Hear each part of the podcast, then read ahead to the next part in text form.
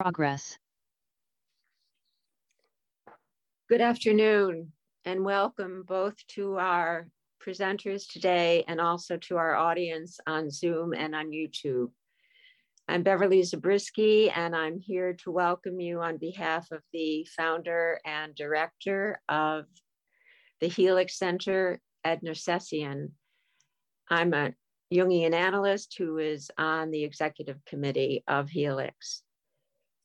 And we're very pleased to be able to address this incredibly um, current and exciting field with you today. And we've had a wonderful response from these panelists. And I'm going to tell you just a bit about each of them.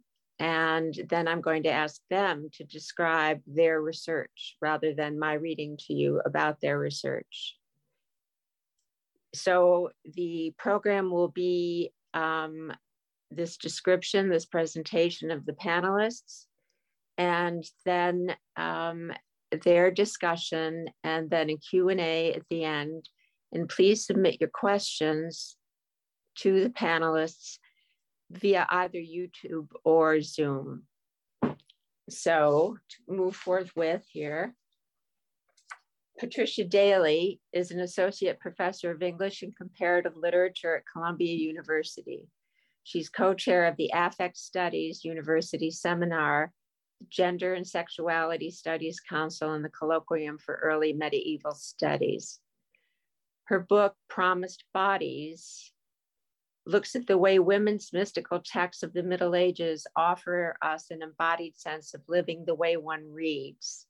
Her current research focuses on the experience of poetics and the ubiquitous of what we think of as the literary in early medieval England. She's translated many works, and her teaching and research involves contemporary philosophy and critical theory, including what these fields might teach us about the nature of psychedelic experience and its relation to memory, trauma studies, and ecstatic experience. Elias Dakwar, MD, is an associate professor at Columbia University College of Physicians and Surgeons, an addiction and general psychiatrist. He's been researching novel treatments for addictions for over a decade. A special focus of his research has been evaluating sub anesthetic ketamine infusions for cocaine use disorders as well as investigating ketamine infusions as an adjunct to mindfulness based treatment, mind body practices, motivational interviewing. He has a more general interest in the impact of contemplative and non ordinary experience and of the interventions that might occasion them. Neşe Devenot is a postdoctoral assistant, excuse me, associate at the Institute for Research and Sensing at the University of Cincinnati. And he's an affiliate scholar at the Center for Psychedelic Drug Research and Education at Ohio State University and the Medicine Society and Cultural Research Fellow with Psymposia. It's a wonderful word, Psymposia. She previously completed a postdoctoral fellowship in the Department of Bioethics at Case Western Reserve University School of Medicine. Her research focuses on the function of metaphor and other literary devices and narrative accounts of psychedelic experiences, in addition to studying bioethical approaches to psychedelic medicine. Her group has been awarded the best humanities publication in psychedelic cities from the Breaking Convention in 2016. And they are currently participating in the first qualitative study of patient experience, where she's uh, the New York Public Library Timothy Leary Papers and Research Fellow with New York University Psilocybin Cancer Anxiety Study. Alex Kwan is a neuroscientist whose work is focused on the neurobiology of antidepressants. He's known for using sophisticated optical imaging methods to study how drugs, such as ketamine and psilocybin, modify the structure and function of brain circuitry. His research has been published in top peer reviewed journals. He has a PhD in applied physics from Cornell and is currently an associate professor in the treatment in the Department of Psychiatry at Yale University. You can follow him on Twitter and he'll tell you how else to follow his research. Stephen Ross has been a pioneer and leader in the study of alternative medications. He's a research associate professor of psychiatry and child adolescent psychiatry at the NYU Grossman School of Medicine. He's a founding member of the NYU Psychedelic Research Group and is currently associate director of the NYU Langone Center for Psychedelic Medicine. And he's director of the Psychedelic Medicine Research Training Program. In his 21 years at NYU in Bellevue, he's been involved in administration, teaching, research. And he previously was director of the Center for Addiction Psychiatry at Tisch. So he will tell you some of, of the other venues and directions of his research in the process of our discussion. And now um, I want to hand over to the participants and ask them to just immediately speak and share with us their profound knowledge of something that many of us are only just learning about. Thank you. Well, let me just add, um, uh, Beverly, that um, I'm, I'm nominally on this panel, although I'm not an expert in this field. I'm Gerald Hurwitz, and I'm the associate director at Helix, and I'm typically your um, devoted, or often your devoted moderator for many of these talks. I'm a clinical neuropsychiatrist and psychopharmacologist on faculty at Columbia as well. So I just found this to be a really wonderful and interesting and timely topic and thought I would love to take part also as a panelist. And I'll just say that maybe what we might do is start off with a, a little bit of a historical background. Does anyone want to um, take a shot at that, sort of describing a little about the history of psychedelics?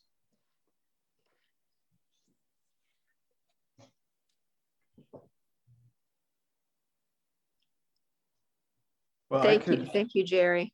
Sure. I could talk a little bit about the history of psychedelics and psychiatry. Uh, the first wave of psychedelics um, started in 1943 um, when Albert Hofmann accidentally discovered LSD. And over the next 25 years or so, there was a really large amount of research that took place, mostly with LSD. It ended up being uh, close to 40,000 participants that were studied. And the most promising clinical indications was the use of LSD assisted psychotherapy to treat uh, alcoholism uh, at the time. There were thousands of people that underwent that treatment model. There were several randomized controlled trials. Um, the next most studied indication was the use of LSD assisted psychotherapy to treat uh, psychiatric and existential distress in terminal cancer. And there was also work done um, by Eric Kast looking at LSD as a treatment for refractory pain syndromes in patients that had end of life cancer. Uh, so those were the, the two most promising researched areas. Uh, but psychedelics were, were legal for a period of time then. They were used by clinicians throughout the world, including psychoanalysts used them as a tool to the unconscious. Um, there was enormous safety data that was collected on them. Um, but before they could sort of move forward to larger controlled trials to establish safety and efficacy, uh, they got caught up in the counterculture movement and the war on drugs.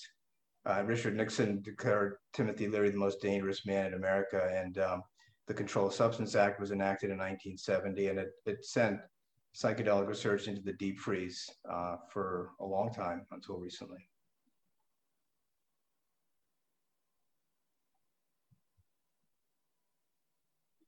And just a, a quick note that before Western psychiatry discovered psychedelics, there's been centuries and you know even more use of various kinds of psychedelics uh, predominantly across the global south by indigenous groups. And um, a lot of the indigenous groups that were using various psychedelic substances were really tamped out with uh, colonization when um, know especially in south and central america. Um, and i would really recommend Mike Jay's book on mescaline a global history of the first psychedelic which really traces a lot of that kind of the, the pre-medical history of psychedelics. And a lot of the medical research and psychological research owes a lot to the work that was done before by indigenous communities. So i just wanted to acknowledge that as well.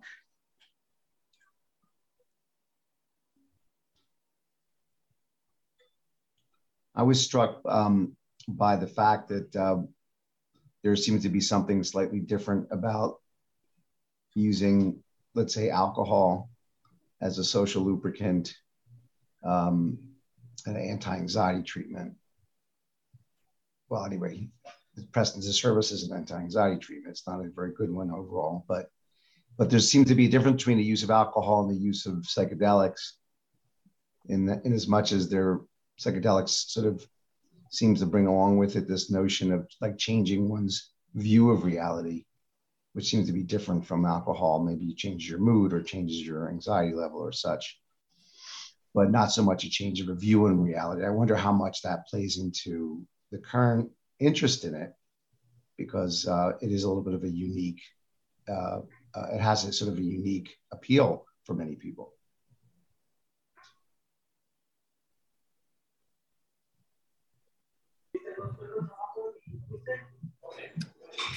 Hi, it's a pleasure to be here with you all. So I, I should also um, say before addressing your point about alcohol being somehow distinct from psychedelics, uh, so-called, that psychedelic as a term is, is a relatively modern invention and still one that may not encompass exactly what we're attending to here.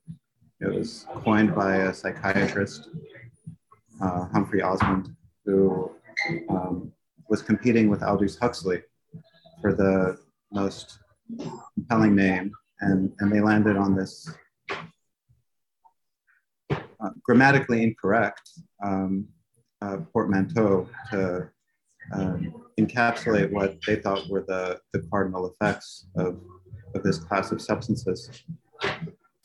And it's worth mentioning um, in deference to Neşe's point about um, indigenous traditions that many of them find it objectionable to refer to these compounds as, as psychedelics. Um, that for, for many of them, they're sacraments, teachers, medicines. And it raises questions about whether we're looking at a, a completely novel group of compounds um, or if there's something about them that's novel to Western tradition, um, at least in, in this kind of post-industrial phase. Alcohol as well, um, as, as many of you know, may have so-called psychedelic effects if, if approached in, in the right spirit. Um, you know, the, the Dionysian rites of ancient Greece involved ecstatic immersion in the mysteries and communion with, with Godhead um, with nothing more than Cabernet. So, um, you know, we should really think deeply about not only what these medicines, these compounds are doing neurochemically, but what the cultural representation might be and, and the, the rituals surrounding them, how we're approaching them. Um, so yes, I'll, when we're treating anxiety with, with some Merlot at night, that's very different from getting set up with a psychedelic psychiatrist and, and getting prepared and then going through the experience and then going through whatever integration might be. Um, but there are people who are using these substances regularly in a way that might be dampening their power, that um, ways that require perhaps a, a, great deal more preparation and intentionality than than currently we're giving alcohol, or at least most of us are giving alcohol.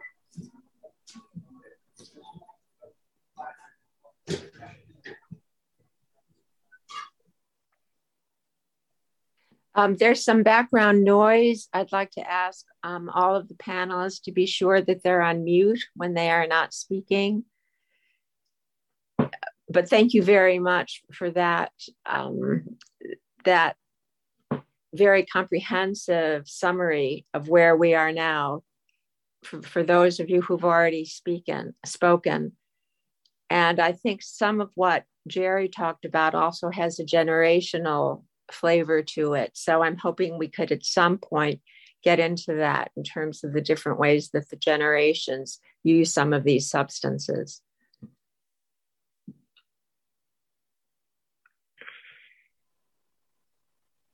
I could add one thing. Um, I find it very interesting uh, that at a moment where you could say our culture has very much valued autonomy and individualism, um, you find in so many uh, contexts that a need for connection is arising despite all of this. And whether one call it um, part of gr- a greater context of ritual and community, um, or whether that connection is now being sought in these therapeutic sec- uh, sessions um, to recover a sense of connection and community and to uh, alleviate suffering to be able to enable connection or greater connection with other human beings. I think it's also part of a cultural moment um, where there's been a greater acceptance of certain forms of um, uh, uses of drugs on a larger scale um, when we're seeing the legalization of a variety of, of other substances um, across the United States. So I think this is also playing into the importance of uh, the moment as well.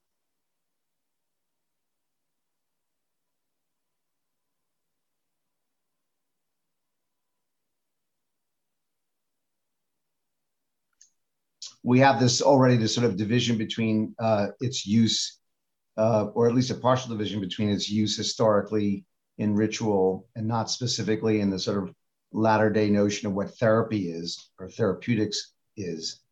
Um, and it's it's I wonder if um, we could talk a few minutes about how this is these are being the drugs are being evaluated in terms of therapeutics and then go back and say whether is that all there is to them? Are there other um, aspects to psychedelic use that doesn't specifically fit into the mold of our sense of the um, therapeutics in modern times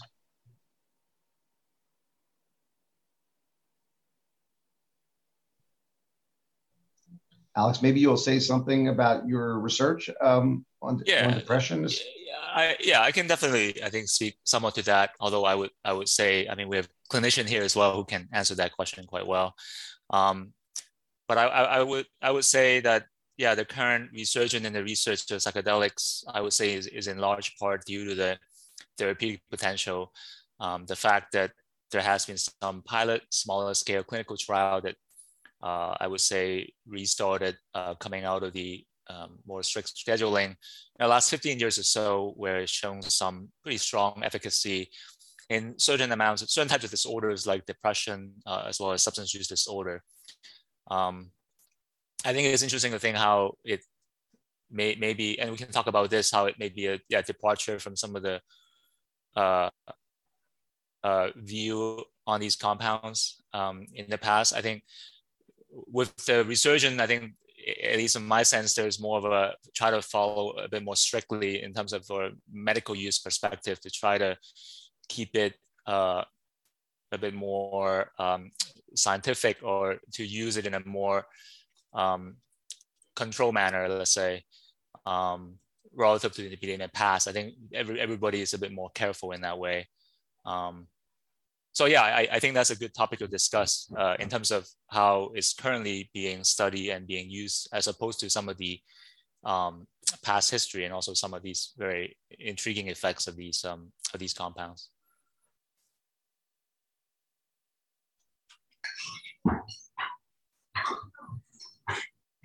Hi, uh, I'm sure Steve can also give his perspective on the clinical development of these compounds.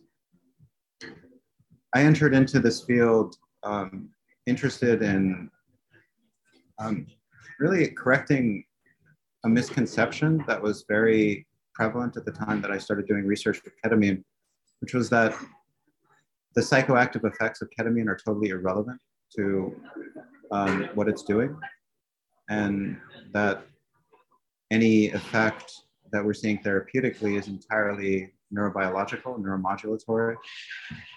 Um, it's fairly evident from anyone who knows the history that ketamine um, has been looked at as a as a so-called psychedelic, um, insofar as its psychoactive effects were were thought to be crucial for its efficacy.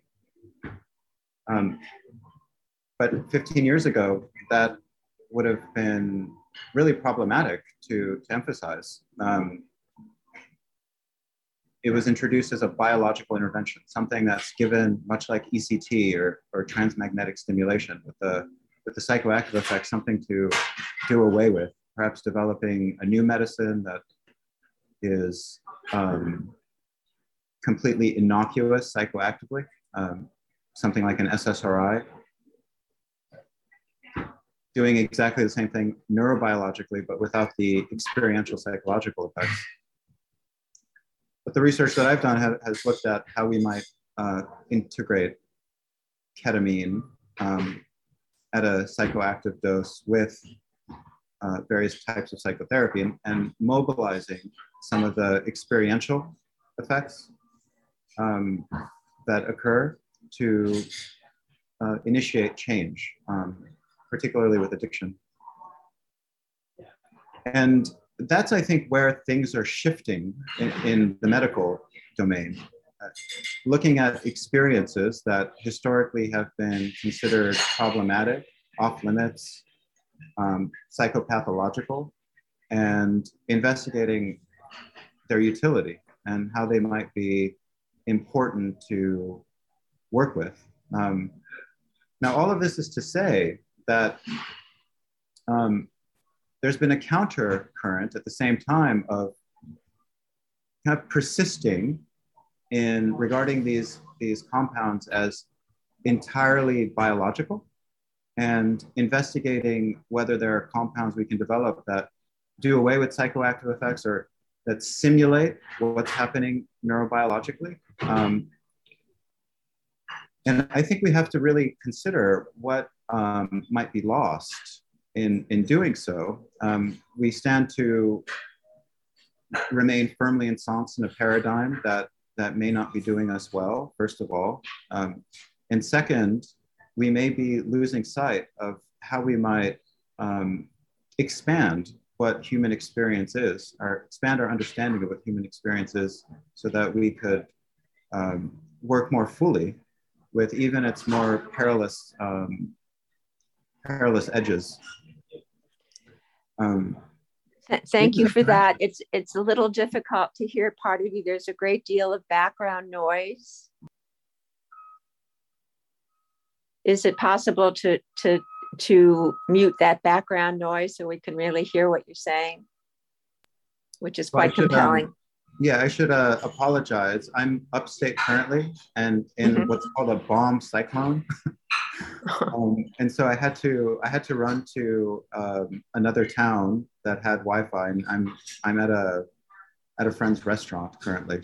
Um, oh, so, all right. So I, I, apologize for the background noise, but um, well, we yeah, what you're saying is so compelling. We just want to hear it. Yeah, I, I should. I'll, I'll, finish here with um, the other thing to keep in mind is that this is all happening within a very concerted kind of um, uh, financial effort to um, move forward with developing new compounds for medical use, as well as to create new academic centers and keep the research machine going. So we, I think we have to keep those aspects of this in mind that, that this would not be happening if it didn't um, involve the vested interests of certain elites. Um,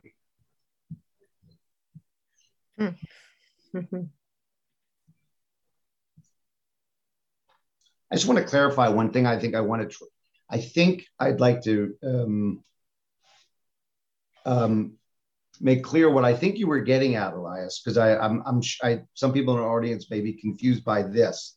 I think you meant uh, that uh, you were making distinction between the bio, quote unquote biological effects and its um, this sort of, I guess, what people would, would loosely refer to as the psychedelic effects or the trippy effects of, the, of these drugs. Um, because, you, of course, all the known antidepressants have psychoactive effects. And the, the question is whether these agents can provide positive therapeutic effects the those those psychoactive effects without the ones where there's an experiential change right? Which and i think you're claiming that it, it might be you're going to be throwing the baby out with the bathwater if you don't acknowledge that these uh, mind altering or psychedelic type effects and the neuroplasticity that it seems to imply that without them you may be throwing the baby out with the bathwater. Is that a fair well absolutely. And i think ontologically to reduce what we are to um, brain changes is to also dis- do a disservice to kind of the range of, of experience, um, you know, what constitutes us, and to fall into a kind of facile materialism.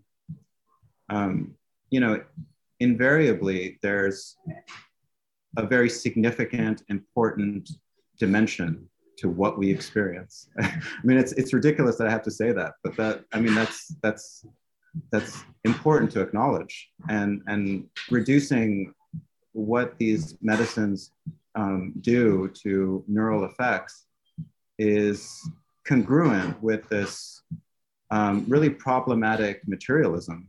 Um, so, and it's all the more potent with with these substances because they blow up all of those categories. I mean, the experience that people describe um, is incredibly metaphysically challenging. I mean, we we you know we we are confronted with the limits of our knowledge, and um, I'm sure Patricia can can can talk about you know that that that you know the cloud of not knowing um, that's you know so common in mystical literature and to be just thrust into that um, you know is uh, I think an integral part of what we're what we're seeing here with, with these medicines providing benefit.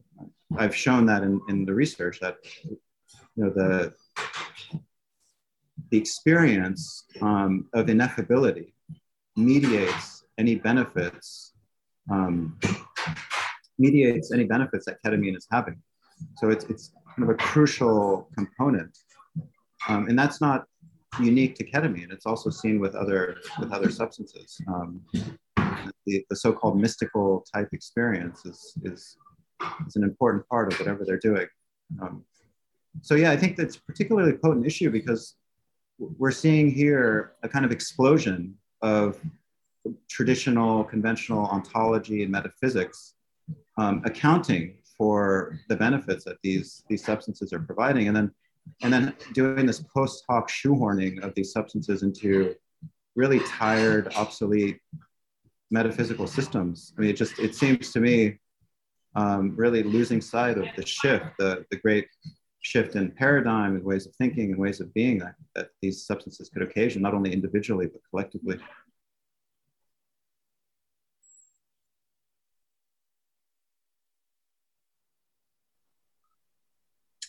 Can I say something? Um, thank you so much, uh, Elias, for for that contribution. The one one of the things that struck me so much in all the material that I've been reading is the necessity, like you said, of a sense of the ineffable or restoring a sense of enigma to the world, or, for example, um, allowing for the sense of potential and possibility to re-inhabit or reinscribe, be reinscribed in experience. And I find that that the language of science is often describing that at the neurological level, but it's not producing that experience. That has to be affective, emotive, um, part of a belief structure and experiential at its core. So I'm really interested in this uh, tension between the experiential and um, and its limits too and and how this therapy allows for um, something quite radical to happen um, in that register.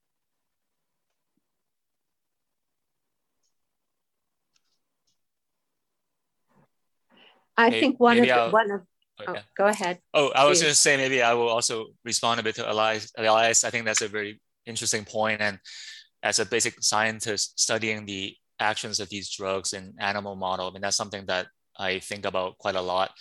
There's definitely a limit in terms of what we can study neurobiologically. These what these drugs would do. We study it at the level of receptors, at the level of cells, at the levels of neurons um, there's obviously limits in terms of neuroscience on how we can right now explain or not being able to explain things like consciousness or some of these connection that um, we talked about. Um, but I do think that uh, uh, I, I, think being go, going full way in terms of trying to understand the therapeutic effects entirely based on neurobiology, I think is fraud. I would agree with you on that. Like, I think it's that that would be ignoring the complete picture to base it fully on biology. Um, but I do think biology can still provide a lot of values in terms of what these drugs are doing. And there's so much missing right now, I feel like, in terms of a lot of the research is done in the 50s and the 60s and 70s, where a lot of the techniques are quite old. Now we can have very clear idea on, you know, the, the, we can have high resolution on what these receptors look like. Um, we can have a complete image of the human brain under the influence of these drugs these, uh, I think, observations, experiments give us tremendous insight on how our brain looks like uh, under the influence of psychedelics. Um, so I, I think, yeah, I'm a bit more optimistic in terms of what biology can tell us. I don't think it explained the full picture, but I think it's a necessary part of trying to explain this whole experience. If I could jump in quickly as well, just to, to riff on some points that Elias brought up there's a, a, really interesting book um, that came out recently by James Davies called Sedated How Modern Capitalism Created Our Mental Health Crisis. And in that book, uh, Davies lays out some really compelling evidence that the, uh, the medicalized, individualized approach to treating mental distress, um, where you kind of just assi- give people SSRIs and you tell them that it's based on a chemical imbalance in the brain that that has actually fueled the the rise of mental illness because it's emphasizing this you know you take a pill you focus you don't you don't think about the environmental contextual factors that are contributing to your, your distress and instead you focus on just you know your own brain chemistry as an individual and there's a lot of evidence in the way that the corporate approach to rolling out psychedelic medicalization is going that there's an attempt to kind of capitalize on the failure of SSRIs while kind of uh, taking that same shoehorned approach of treating suffering at the level of the individual um, and applying it to psychedelics. And it's just it's you know it's it's a replace a replacement of one metaphor for another. So instead of chemical imbalance, let's fix your your chemical signaling in your brain. Instead, it's metaphors of stuck energy and the need to increase neuroplasticity, but it's still distracting attention away from the larger systemic factors that are very important to you know the, the extent of distress that's currently across the planet and so i i'm personally very interested in the potential of psychedelics to help bring awareness to the ways that our senses of identity our sense of self has been conditioned by living in capitalist systems that are actually very harmful and and helping us to re- rewrite our, our narratives both about ourselves and our relationships to each other and kind of inspire things like solidarity and working towards systemic change. And I worry that some of the, the capitalist momentum behind the ways that psychedelics are being rolled out, and I'm speaking as someone who's been working in the field for over a decade. So I, I, you know, I was there before the money. I've kind of been seeing the transformation that's been happening with the field and the incentives that happen when money is given to develop certain kinds of visions of what psychedelic medicines are.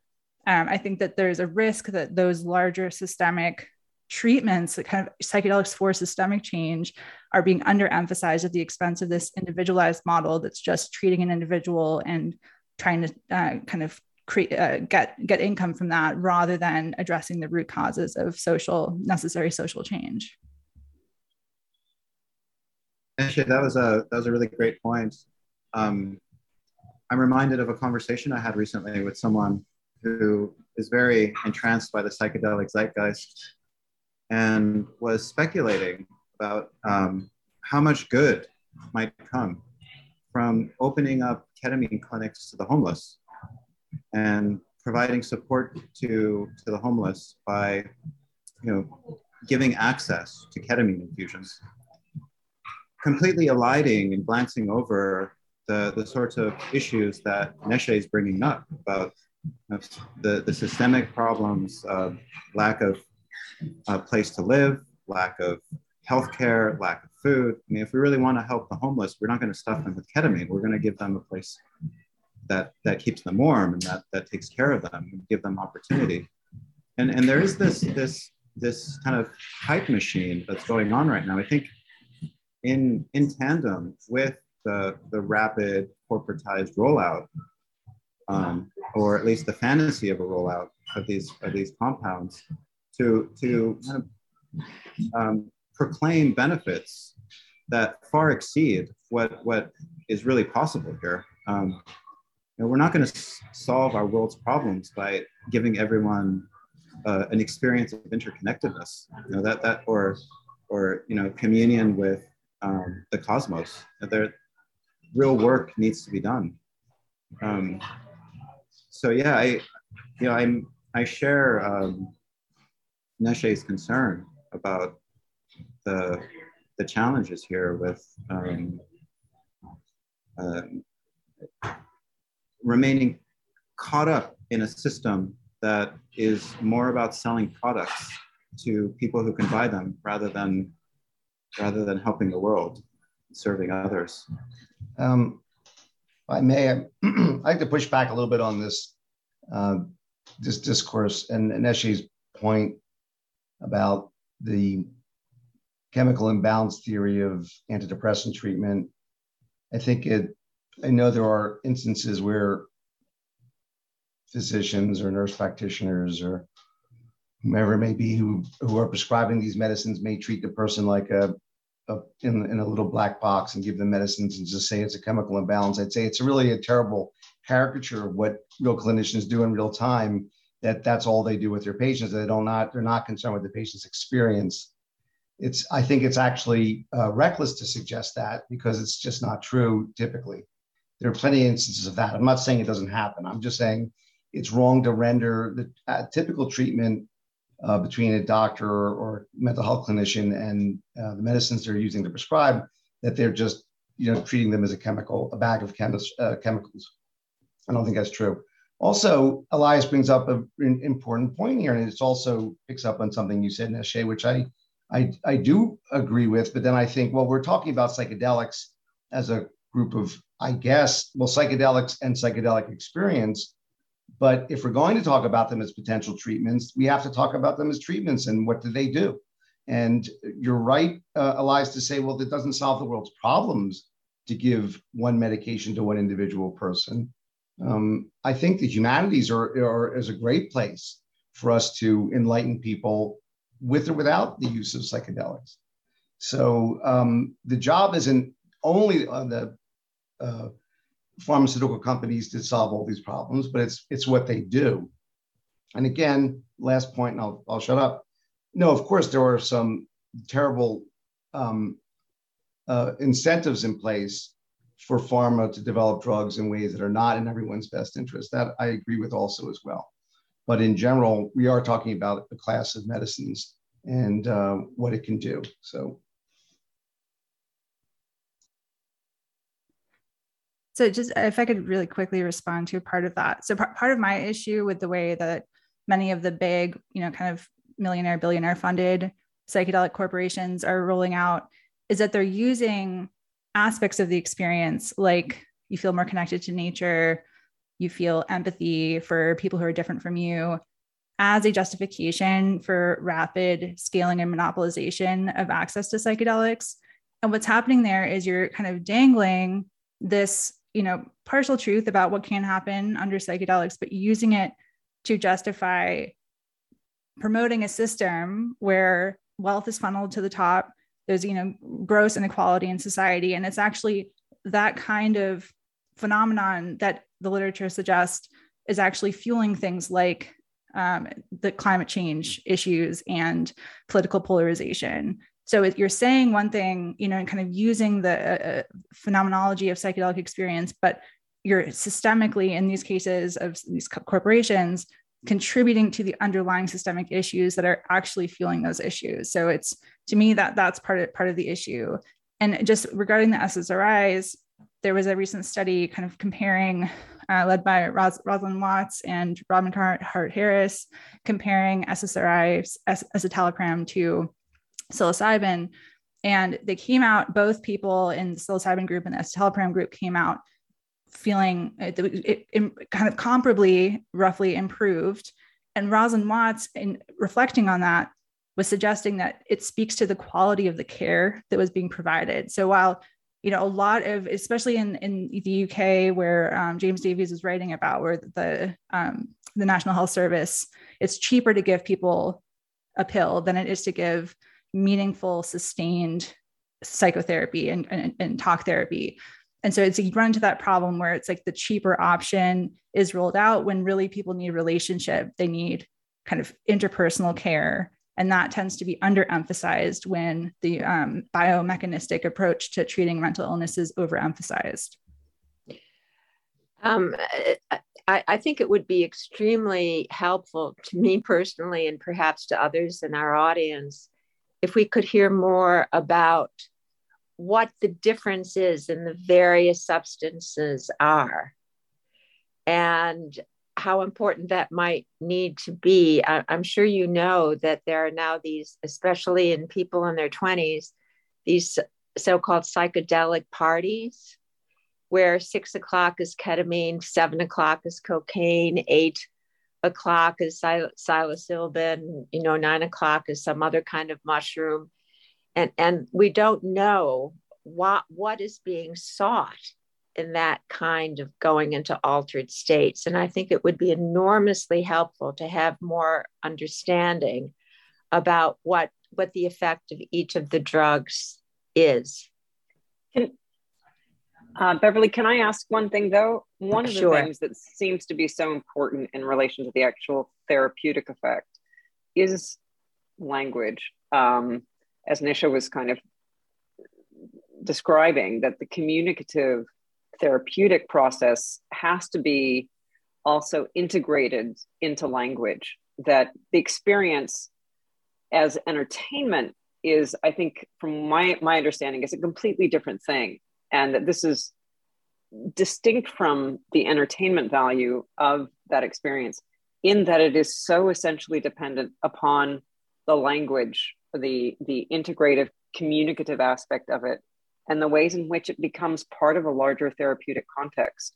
So i wonder if i could ask the people here who are more experienced obviously in that and and talk a little bit about the role of language. This is also where the humanities comes into play as well in terms of the role of narrative, the way we narrate our experiences, and the way in which that kind of narrative potential becomes altered and, and what narrative has to do with experience in general.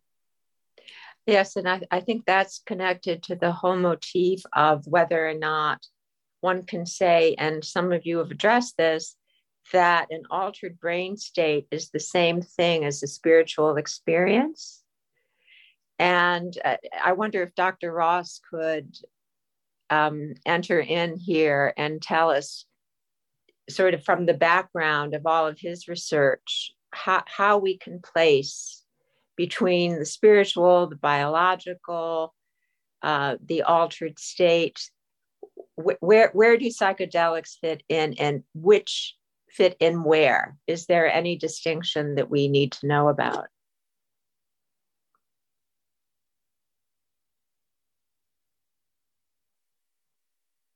He there?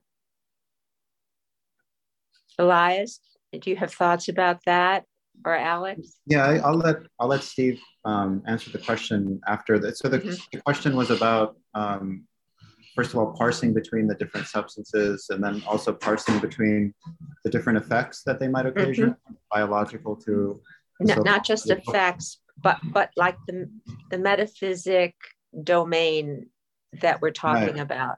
Right. Yeah. Yeah. Um, well, I think uh, as as uh, was said earlier, language is important. and it's first of all important to emphasize that psychedelic as a, as a category subsumes a variety of different agents acting in a in diverse neurobiological ways um, encompassing agents that work on the serotonin system, the 5-HT2A agonists, so-called, the classical psychedelics. Um, there are also serotonin releasers, um, like MDMA. Um, cannabis is historically considered a psychedelic. Um, iboga, um, which causes, which the, the, active metabolite of which is ibogaine, is, is a very mysterious psychedelic. It's, it's still not clear what it does. So there, there's a variety of different immediate neurobiological effects of these substances. The shared final common pathway neurobiologically appears to be um, a, uh, a, modulation of global brain activity, um, where the usual, um, that, no, I don't want to get too, too far afield with, with neurobiological explanations, but the, the usual organizing schemes that um, the, the brain falls into um, electrically uh, they become modulated and um, connections that ordinarily are very um, tight between different regions become weaker and areas that ordinarily aren't in communication begin communicating more and and that may lead to more protracted um, effects on the neuroplasticity of the brain insofar as there's opportunity for new neural connections to form and states that are comparable to, um, this has been seen in rodents, when the animal is best capable of learning new things, um, to, to put it very simply. So there, there's, there's, there's a clear neurobiological correlate to all that's happening. Um, at the same time, uh, you know, to return to language, there are also these very um, uh, difficult to understand and articulate um, experiences that occur that, that require a kind of um, responsive framework to help the person articulate, make sense of them, and move forward with them. In the past, in indigenous traditions, for example, that framework was cultural, communal, right now it's um, uh, let's call it psychedelic um, in the in the new wave of research that's been happening where there's a a um, kind of syncretic quasi new age mindfulness based um, kind of, um, recognition of a certain mystery that these these experiences occasion and providing various um, opportunities for the person to mobilize those experiences in a manner that might have therapeutic impact. And, and that process begins from the very beginning and, and how the process is talked about, how the person is prepared for the experience. Um, there's a certain style of providing the medicine or the compound to um, allow for the experience to unfold in a relatively uh, benign way. Again, I'm sorry about the background noise. Um, and and then afterwards, there's again this this this integration process, as it's called, to help the person um, move forward with whatever new insights, perspectives might have been might have been gained. You know, that is a very different process than than the this, the parties that you mentioned, which I don't think are are recent. I imagine they've been going on since at least the 1920s. But um, you know, so that this this um, recreational use doesn't involve the, the same um, uh, intentions, motivations, the same, of course, context in a clinic, um, as in the case of, of recent research. And that leads to very different engagement with whatever is produced. Um, it, it's less about insight or, or, um, or uh, it may be about insight, but it's it's less about therapy and and and more about a kind of personal engagement, whatever that might look like, recreational, sexual, psychosexual, magical.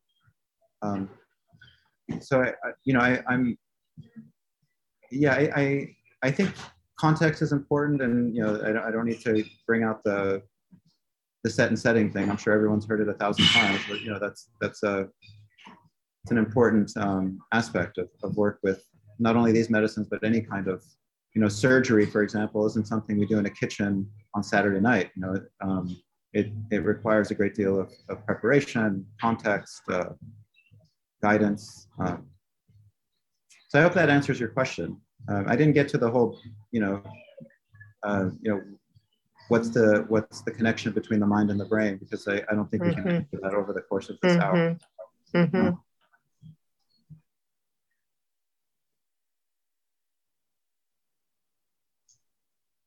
Well, I thought we might pick up a little bit more on this topic of.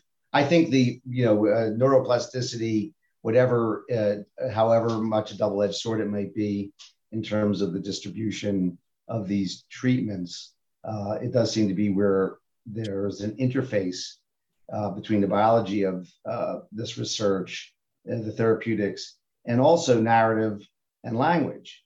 it is um, it is felt by those who endorse this sort of treatment that we are in, in, at least taking some sort of shortcut towards neuroplasticity and opening of the brain up when it may otherwise be in sort of a stuck position in one way or another.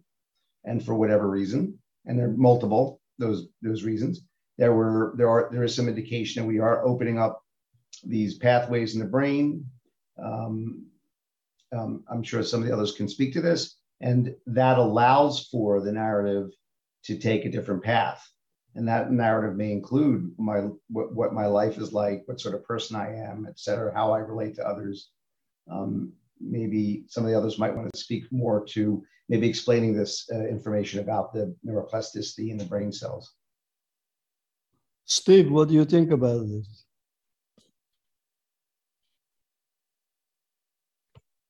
I think Alex is the best person here to explain neuroplasticity. But about the other question that Beverly asked in terms of clinical issues. Which part of the question? Beverly, you want to repeat your question to Steve? Um, I, I don't know if I could repeat it exactly, but I was wondering about the different effects on the brain. And then we have to also think about on the mind of the different sorts of substances that we're talking about. Uh, and see, yeah. I'd like to add into the question of context the the whole idea of the trust and the transference into the person who is administering this.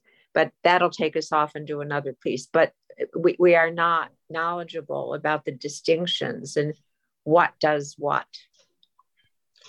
Yeah, I, I think Elias did a good job of answering that question. It's a very, very broad question. Well, what would could you add from your own very particular experience and long experience? How we should best approach this?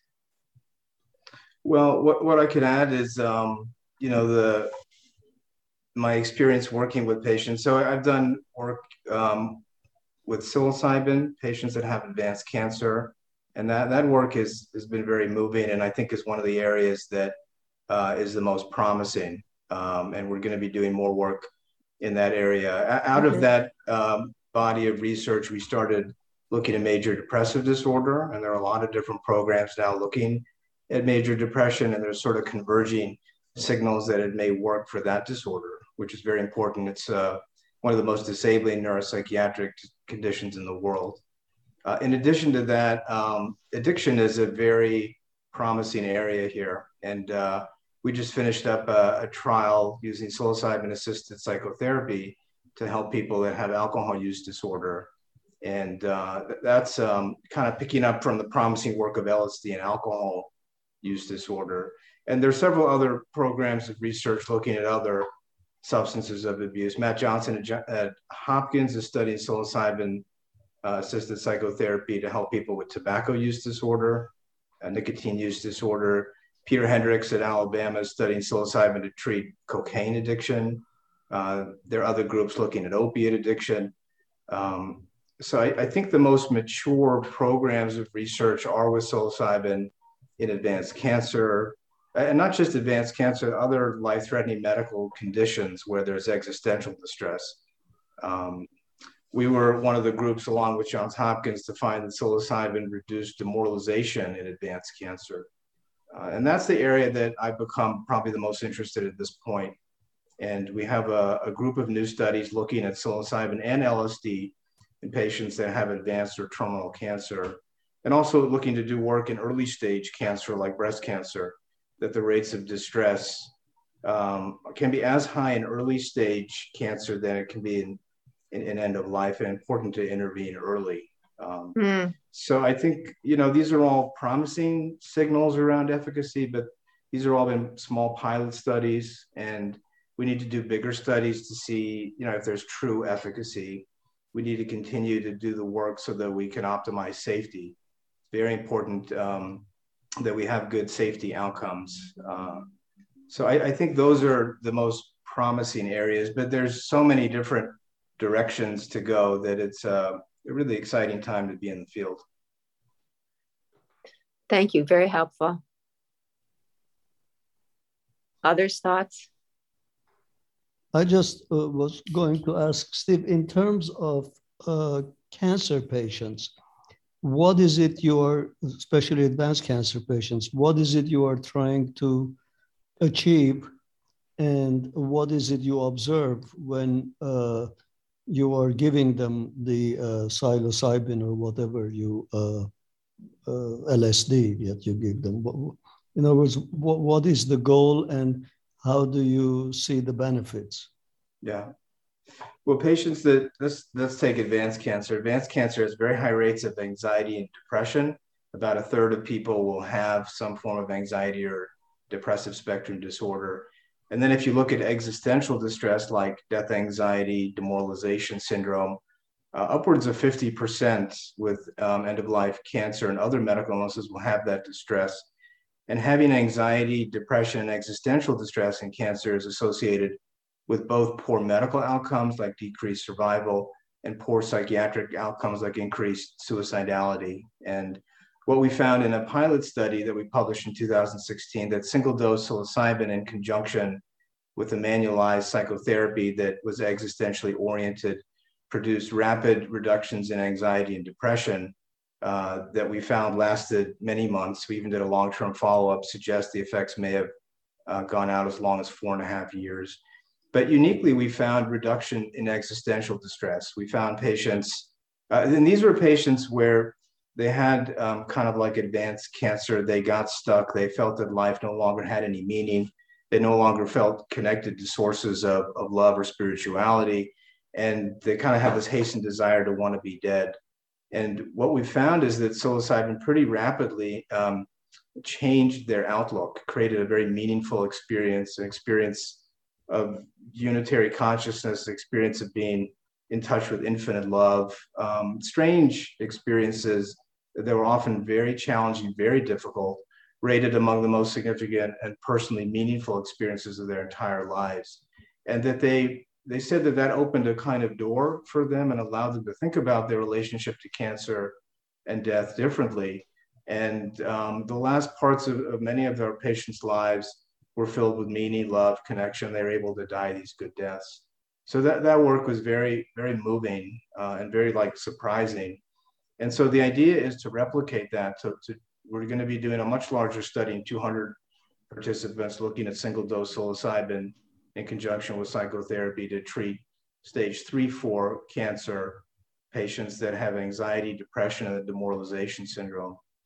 Uh, and we have a, a, new pilot study going back to the work of, El, of Eric Kast using LSD to treat cancer pain. I designed a study, a control trial using LSD assisted psychotherapy to treat pain in patients that have advanced cancer, as well as anxiety, depression, and demoralization. Um, so, so many areas to go with with the end of life existential stuff, and that's the an area that I think is really worth exploring further.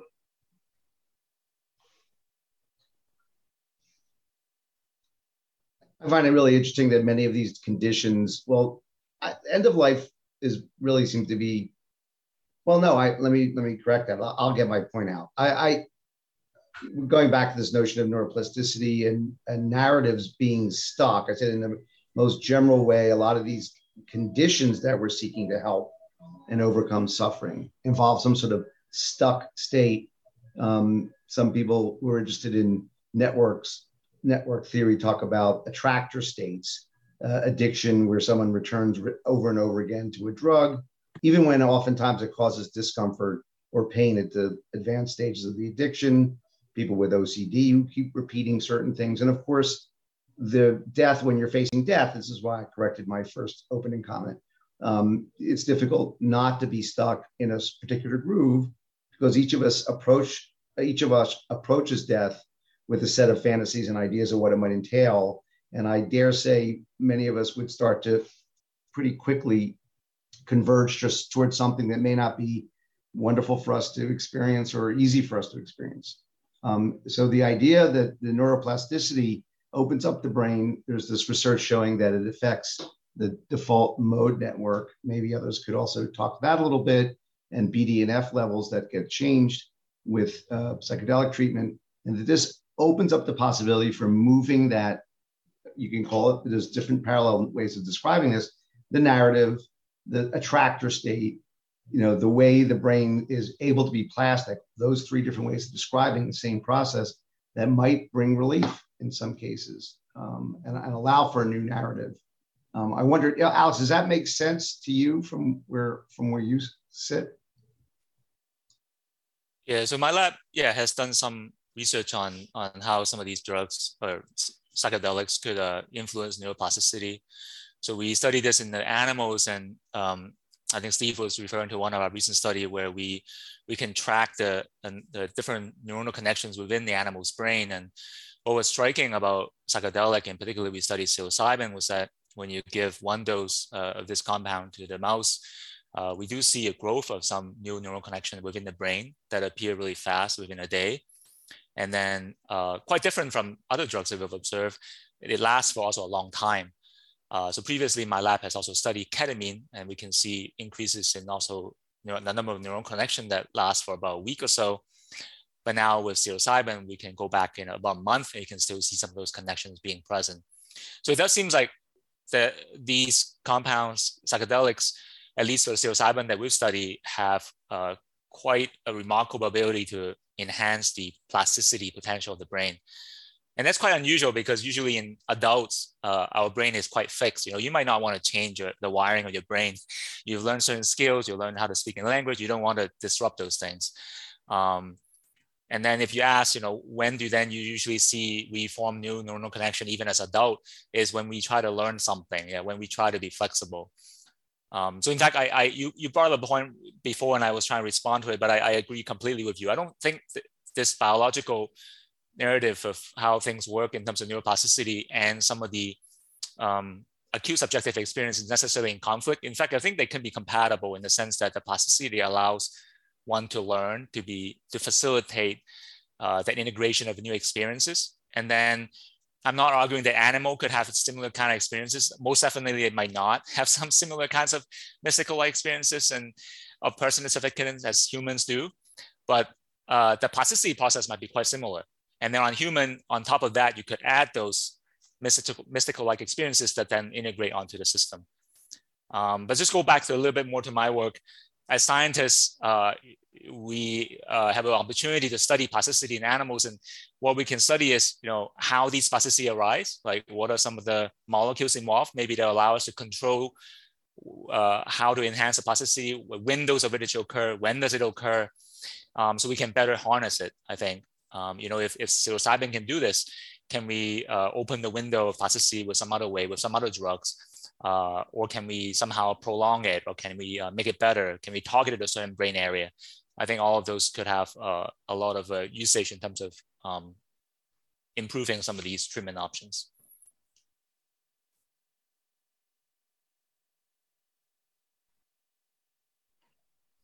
Are there any studies of the background personality or existential experience of those who are able to make meaning and those who are not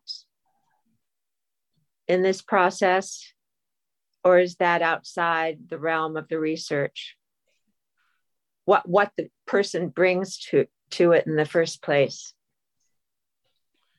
Uh, people are, are starting to kind of wonder about that. We don't yet have the data to see what sort of predisposing personality factors might predict response. But very interestingly, research has been done showing that uh, single or two doses of psilocybin and LSD can lead to enduring changes in trait openness when you give the NEO personality mm-hmm. scale. And so being in, you know, being more open to new ideas and experiences is, you know, one of the core things we try to do in psychotherapy and, and change in general. So it's uh, we think of personality as pretty fixed by our early 20s, but this research that first started at Johns Hopkins kind of implied that you could get even from you know few doses long-term personality changes, which is very interesting to to consider uh, what how that may be leveraged therapeutically or in general. And that's more pertains to the psilocybin itself versus, it, let's say, ketamine. It was found with psilocybin and LSD. LSD. I'm not. I'm not aware. Elias, is there any data on um, ketamine and, and personality changes? There isn't. No. Um, Are those personality changes always positive? that's a that's a very interesting point. Yeah, very interesting point. I, I just to follow up on what Steve said. Um, unfortunately, that that finding has not been replicated yet. A recent study failed to find enduring openness after psilocybin. So I, I mean, this this is an example, I think, of one finding kind of fitting into the zeitgeist of you know, what these medicines are thought to do, and then people running with it. Um, and again, you know, the neuroplasticity openness thing that we're hearing is also um, part of that. Though, though it is a very compelling um, story, and, and Gül Dölen, Johns Hopkins has shown that you know, the so-called critical period after these substances can vary in length, um, depend, which correlates pretty well with what we're finding in in humans as far as the endurance of, benefits with ketamine having a fairly short critical period after after um, single dose to to rats, um, followed by MDMA, by psilocybin, and by ibogaine, which had a which had a very long critical period.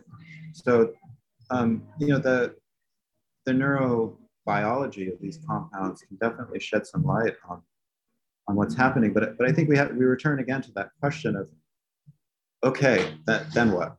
so yeah, um, like what what do we what do we do with that? And yeah, um, might we be uh, kind of disproportionately focusing on things that are interesting but not quite relevant um, to how how to really engage with these compounds in in a in, clinical and and communal ways. Um, I um I wanted to uh, make a point that I um uh, in response actually Beverly's question because I think uh, many people who may be listening in the audience may get the false notion. I know this does happen among patients that I see that the research is much more um, wide ranging and extensive than it really is. I mean, one of the reasons I think th- those were excellent questions you asked, Beverly, but one of the problems is there aren't yet enough studies to be able to tease out all of these things. And as Elias just said, there are many instances where we don't know exactly yet what we should be looking for, even in some instances. Like what is the what are the parameters most related to to what? Not being depressed, the being more open. There, there's just a almost an infinite range of possibilities. We need we just need to have more studies to be able to finally get to all of this. I think I want to go back to this narrative notion again, which I'm stuck on because I think it, it raises a second problem. That is, how long lasting will this be? Now, there have been some studies suggesting that the results last out to six months. This is something I've run into with patients I have with ketamine, namely, what do you do exactly if it doesn't last? Like, what's the next step and what's the protocol to follow? As a comparison to ECT, it took decades with ECT not only to refine the treatment so it wasn't so terrible to go through. It's still not a picnic, but it's gotten improved. But it's taken a long time to be able to establish well, what sort of protocol might one follow in cases of relapse or recurrence, et cetera, et cetera. That's taken decades to work that out. We're at the very beginning of where there aren't even hardly any patients who've taken this in a therapeutic setting so far. So we have that issue. What, as a practicing psychiatrist, what I work worry about in patients who just let's say approach me with a problem of depression, is that I might get them feeling better between talking to them, which I always do, and giving them a medicine. I might get them to be better in the near term. But I think a lot of practicing psychiatrists feel that the patient's, I'll call it their narrative, has a kind of inertia to it. And some of those people move back into trouble because of that inertia. Now, the question is is that based on their personality traits? Because that's one certain parameter. Is it the social setting they're living in? Is our social determinants playing a role in this? And if we go back to what Neşe and Patricia were saying earlier, in many instances, you have to go back and look at the, actually the systemic the level of the, of the system. If that's not corrected for certain people, how would you expect them to have long lasting benefits, no matter what we've done with their neuro, uh, neuroplasticity? I think it's an important problem. And there's individual, it's like the biopsychosocial model, there's the individual's brain, there's their social life, their family life, their, their, their network with friends, and then the wider social setting. Gerald, that, that's a really good question. Um, I have to say, I, I, I flinch a little bit whenever I hear about people changing their stories. It's just it's another like psychedelic platitude that's kind of emerging. Um, and while it's true, you know, that stories can become fossilized, this notion that suddenly we're, you know, going through an experience and we have an opportunity to live in a new story, um, you know, I, I think like a lot of the missteps of this so-called psychedelic renaissance, um, Michael Pollan gave a lot of voice to um, to these things. I think that's the first time I saw in, in kind of a mainstream way this notion that our stories are being rewritten by these these substances. Um, but as anyone who, who's a you know, practicing therapist knows, um, that's that idea of a, a story is, is, is a metaphor, a kind of useful metaphor, but our patients aren't like living in their stories. You know, that, that's, um, that's um, one way of. Well, I, well, like I wanted to uh, interface with the, the term narrative, which I do subscribe. I get your, what you're saying is exactly right. That and certainly any simplistic notion i'm going to give you a new story listen to, i'll tell you what you, your story should be that's ridiculous and it's probably harmful even right but yeah. I'm saying, let think about in a broader sense of narrative, not so much what a person tells themselves as a story, how they how they fit into their lives. Well, I'm thinking, else. yeah, I, I, I, say all of this because it, it can inform the clinical engagement we have with our patients. If, if our mindset is, you know, we're helping them move towards a, a certain story, right? Um, even, even as we may have a very expansive notion of what that means, um, there are certain metaphysical commitments that come with that and also commitments that may not recognize the, the, the real gist of what's happening. I, I brought up ineffability earlier, right? The approach that I've taken um, in the research I've done with ketamine is not the traditionally psychedelic one. Um, so the psychedelic um, heuristic is there's an experience, we prepare for it. The experience is, is kind of a, a very powerful moment that can then lead to change and and and that's a very compelling story. Um, but another way of, of approaching it is is um, to see that moment as like any other. And um, to not perhaps invest it with the kind of weight the psychedelic weight that the psychedelic framework does. And instead to allow it um, a kind of catalytic force whereby a certain momentum that is being generated within the therapy can then continue accelerating through that experience.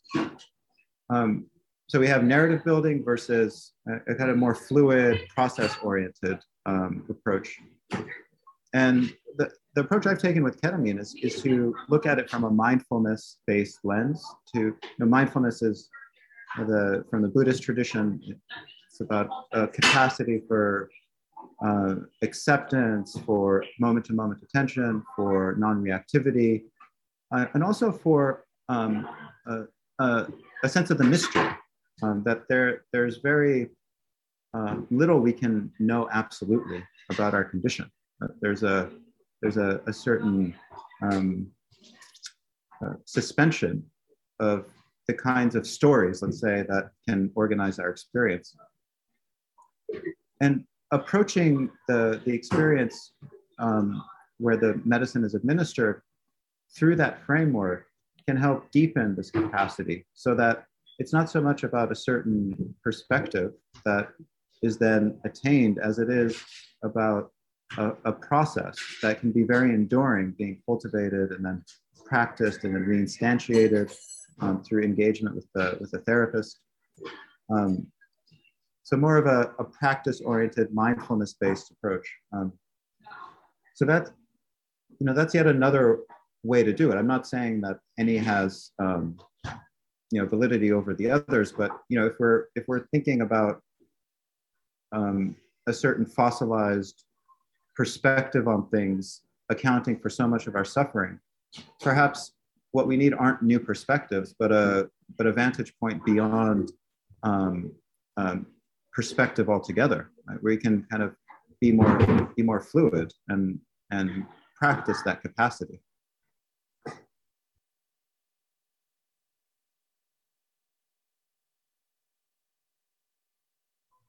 Well, let me let me just add this, then and maybe we can get back to this um, idea about. Let me re, try to redefine what I meant by narrative again, because I think it totally corresponds with what you just said, Elias, which is not narrative as text, as let's say Derrida might cite text as sort of a living thing, and it's growing, and it's sort of something that isn't fixed and that's open to the sorts of changes I think you just described. That's how I intended the word. Um, so I think I think we're on the, I think we're uh, in agreement there. Just just words, right? Yeah, no, well, but they can be important. But I think that's that's how I meant it. And I and I no, because I, because I think from a practical point of view, for me again, I I find that well, whatever it is that thing, and I'll I'm happy to call it a mystery. Whatever it is that causes some folks to sort of drift back into a state of woe or anxiety, I want to help them not do that, right? So what is it? And I, and the medicines only go so far in some instances, in many instances, unfortunately, right? We know that. So what are those other things? And I'm open to the, the to the fact that there is, there are these other very um, open-ended uh, and developmental issues. I mean, even developmental as an adult that need to be addressed for people to feel better in a lasting way or fulfilled in a lasting way. Um, and that's why I think also the whole notion that there may be social determinants and other things that play a really important role in sustaining someone's uh, sense of well-being.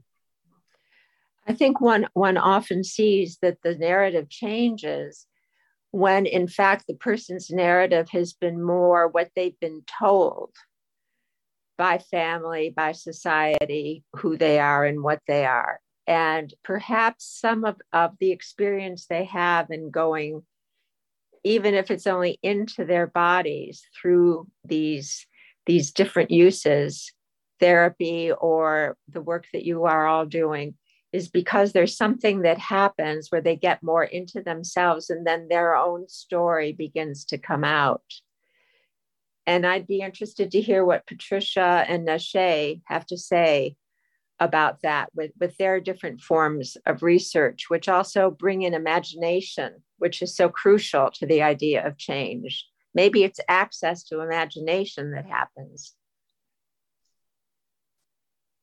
So, Patricia or Neşe?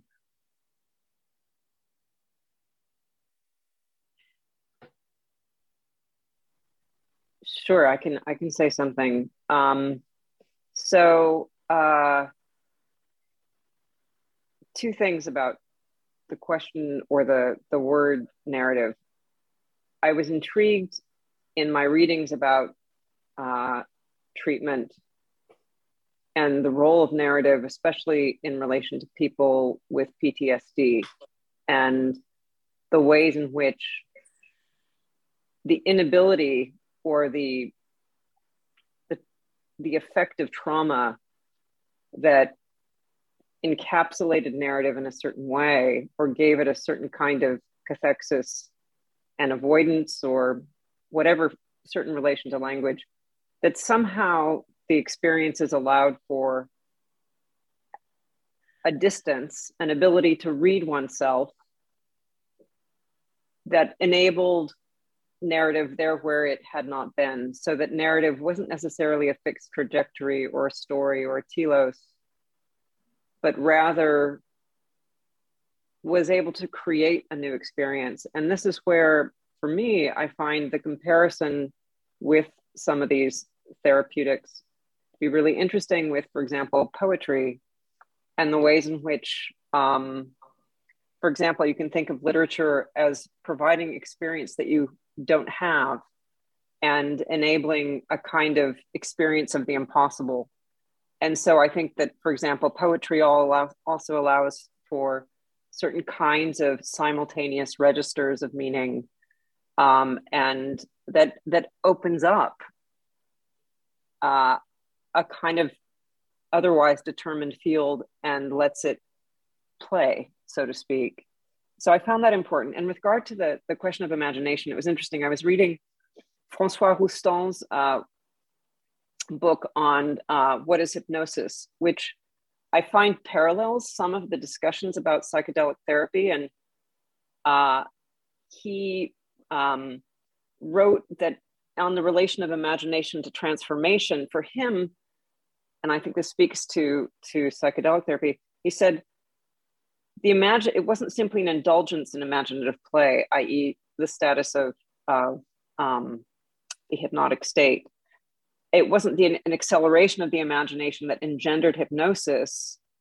Um, and I think he says he talks about it in terms of a paradoxical wakefulness that allows the imagination to unfurl and transform our relations with beings and with things. So the imagination stands in as an innate power to give order to the world or you know to give a, a different kind of sense of interaction with it so i found that that idea of this paradoxical wakefulness was really um, uh, an interesting one to think about in relation to um, the use of psychedelics and I, I would i would just appreciate thinking kind of in my own future research about the kinds of interconnectedness between um, different kinds of forms of practice, aesthetic experience, for example, and ways in which that might also um, parallel uh, enabling other forms of, of generative meaning, put it that way. And I, I also have some some thoughts on narrative and just speaking from my personal experience, I became interested in going into the field over 10 years ago when I was in, in college. And I grew up neurodivergent and feeling very kind of incapable of interacting socially with people and have panic attacks all the time and just didn't know what was wrong with me, but felt like there was something wrong with me. And then I was introduced to psychedelics and for the first time i was able to i didn't even realize i had all these expectations of myself based on a kind of neurotypical society about how i should be and how i should interact with others but it was this liberation from these expectations and impositions is how i experienced it and so i went from you know having panic attacks not being able to speak to you know people very easily to then when I went on to work in the field, giving lectures in front of hundreds of people, which speaks to sort of the, how profound the effect had been in my case. So in that case, it was these kind of unconscious stories that I was holding on to based on what I was exposed to that I was able to let go of and then feel my way into my own kind of form of being and let go of the, the anxiety. The other point um, I wanted to mention was I've been working on qualitative so in addition to my literature work which is my, my phd is in literature i've been working on some qualitative studies with uh, psychedelics. The first one was um, uh, with dr ross's um, uh, the nyu study with uh, cancer anxiety with psilocybin. And then more recently i'm currently wrapping up a, um, a qualitative study looking at um, smoking cessation with psilocybin at johns hopkins university and um, what's really interesting with smoking cessation is that the literature they've found it's very hard to prevent people from relapsing And one of the only things that has kind of consistently shown um, promise in preventing, protecting against relapse is for people who don't identify as a smoker. That there's something about the identification with smoking that is linked to returning to those those habits. And so part of the smoking cessation literature generally and the psychedelic assisted smoking cessation studies is kind of working to see if it can shift people away from identifying with the smoker in order to affect long-term um, behavior. And one of the interesting things about this that speaks to how the field should be developing in the future is that a lot of what goes into that includes things that are in the treatment manuals, but that are not published or explicitly studied by scholars, just based on how uh, this, the publication conventions of the sciences, for example. But because there are things that are being done in, in the treatment rooms in addition to the dosing, such as guided imagery, auto suggestion, hypnotic scripts that are being sort of in, uh, put in addition to the substances, it's going to be important to look at the full package of what's going on. How can we best get what's that, what's actually being done therapeutically and being able to study the full set and setting package that's leading to positive treatment outcomes rather than focusing narrowly on the substance itself. May I say something about imagination? Um, you know, in in medicine, uh, imagination is sort of the bane of traditional clinical trialists because that's what accounts for the placebo response. And we want to figure out ways to investigate the, the really important mechanisms of a, of a compound, the biological mechanisms, while doing away with any of the other factors that play into imagination suggestion, expectancy, anticipation, um, the narrative that's constructed around the, the experience. I'm coming to get this medicine and it's changing my brain chemistry and therefore I'll get better. Doing away with all of those things. When it comes to investigating these compounds, because of how integral those processes are to the emergence of their benefits, it can be um, difficult, if not impossible, to really test them adequately in the traditional manner where we're trying to do away with the placebo effect. What we might be seeing, and, and I'm sure Steve can speak to this as well, is a heightened placebo response. We might be um, really playing with um, leveraging the, these innate capacities for imagining one's way to health. Um, and um, you know, creating a, a you know, an intensification or a, or a, or a true experience uh, of that narrative um, within the, the administration context um, that consolidates those processes, um, brings them into greater play. So that, that, you know, when you mentioned imagination, that, that's also a very important and, and clinically relevant, academically relevant aspect of this work. What, what yes, do you think, Steve? And, and last, oh, I'm sorry, go ahead. Steve.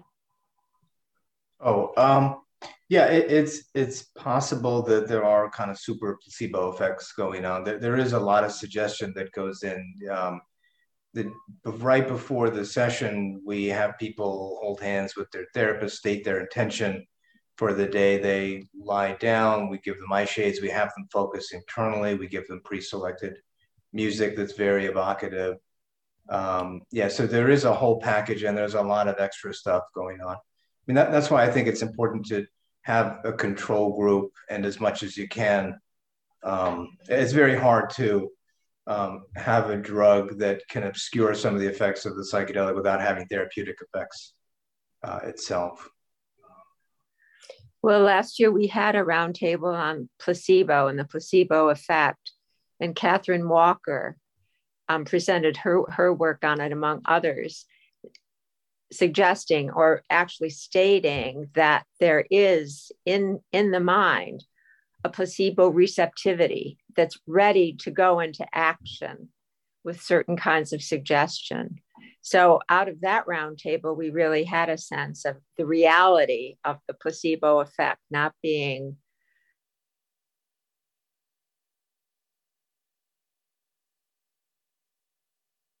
me if this is really a stupid question, but I'm thinking about Iain McGilchrist's book, The Master and the Emissary and his emissary, where he talks about left brain process and right brain process. Do you find that the, in any way could you suggest, if you think of those as relevant categories, that these psychedelic experiences activate more right brain? Or is that irrelevant?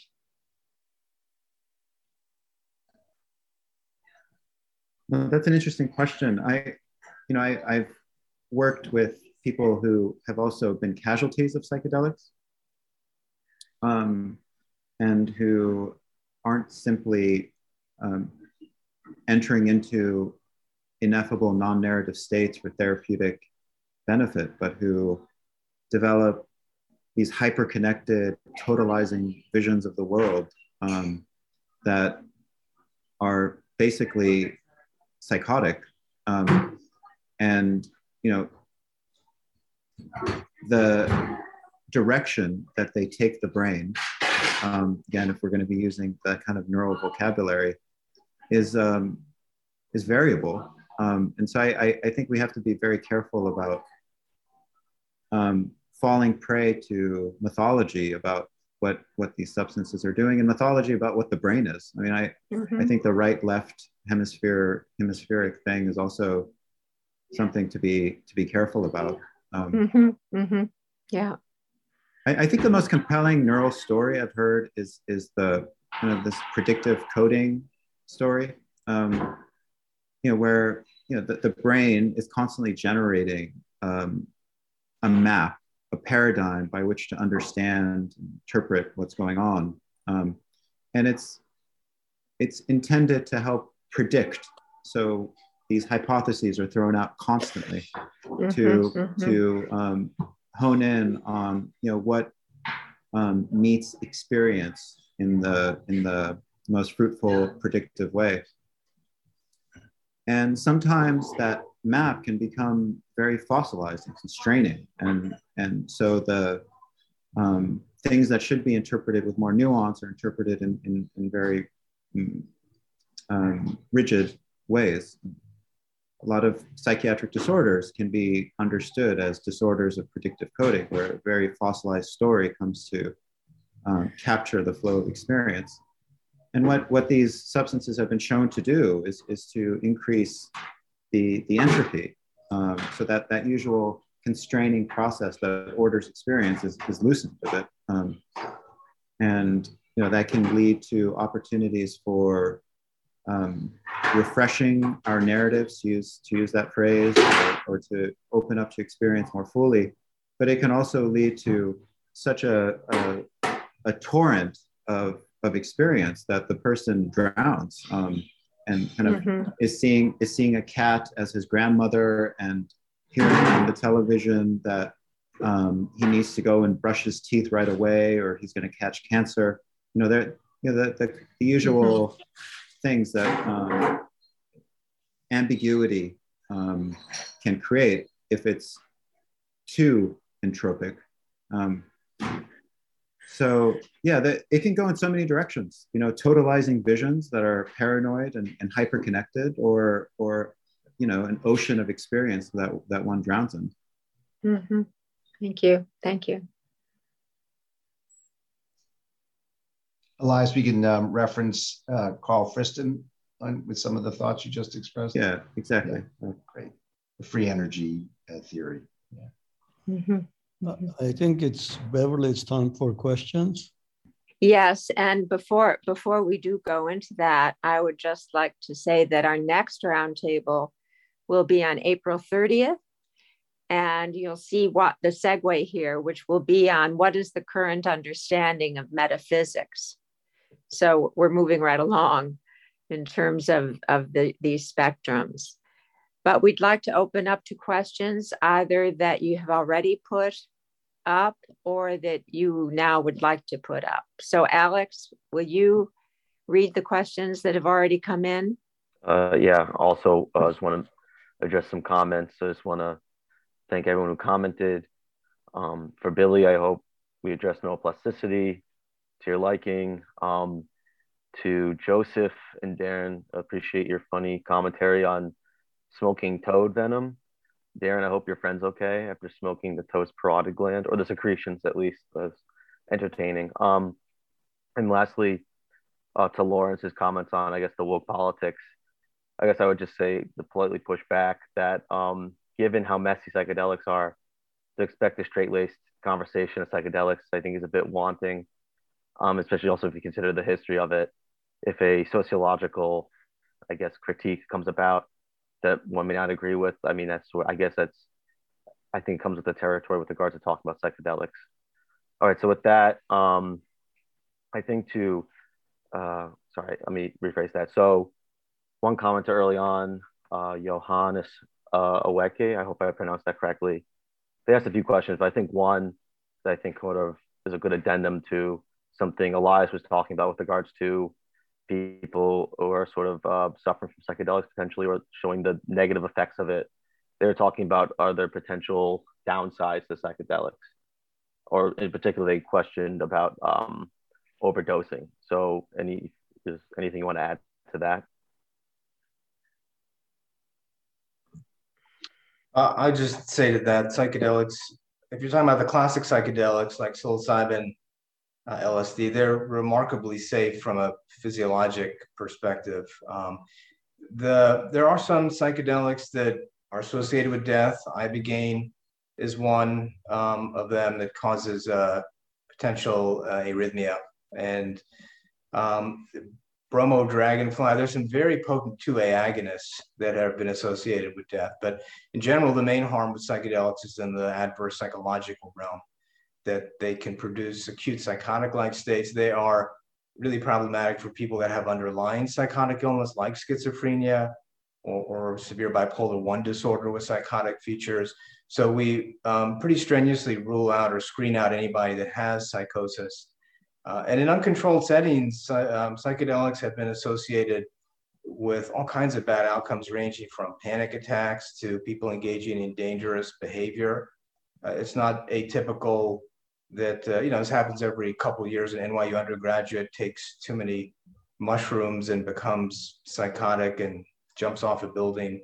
Uh, that was one of the, the reasons why psychedelics were shut down in the 60s. Is you can have really bad outcomes in people who are unprepared and that are psychedelics are administered in an environment that's not safe.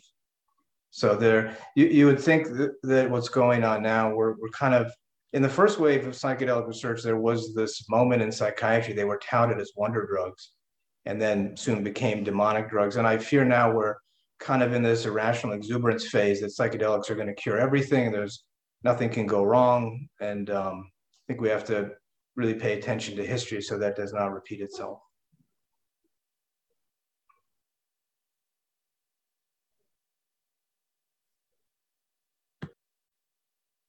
Uh, okay, should I go on to the next one? Okay, thank you, Johannes. Um, hopefully that addressed some of your questions. I, I would recommend, um, for the purposes of, of also looking beyond simply the therapeutic research, and the risks that come from you know, recreational use, um, to look at some of the experiments that occurred surreptitiously um, in the 50s. Um, there's a great book, um, Poisoner in Chief, that investigates MK Ultra um, and the, the pretty nefarious uses that the American government had kind of dreamt up um, for how these compounds might be um, helpful militarily. Um, and it, it's, a, it's a pretty horrendous read, um, Poisoner in Chief. I, I, I, recommend it.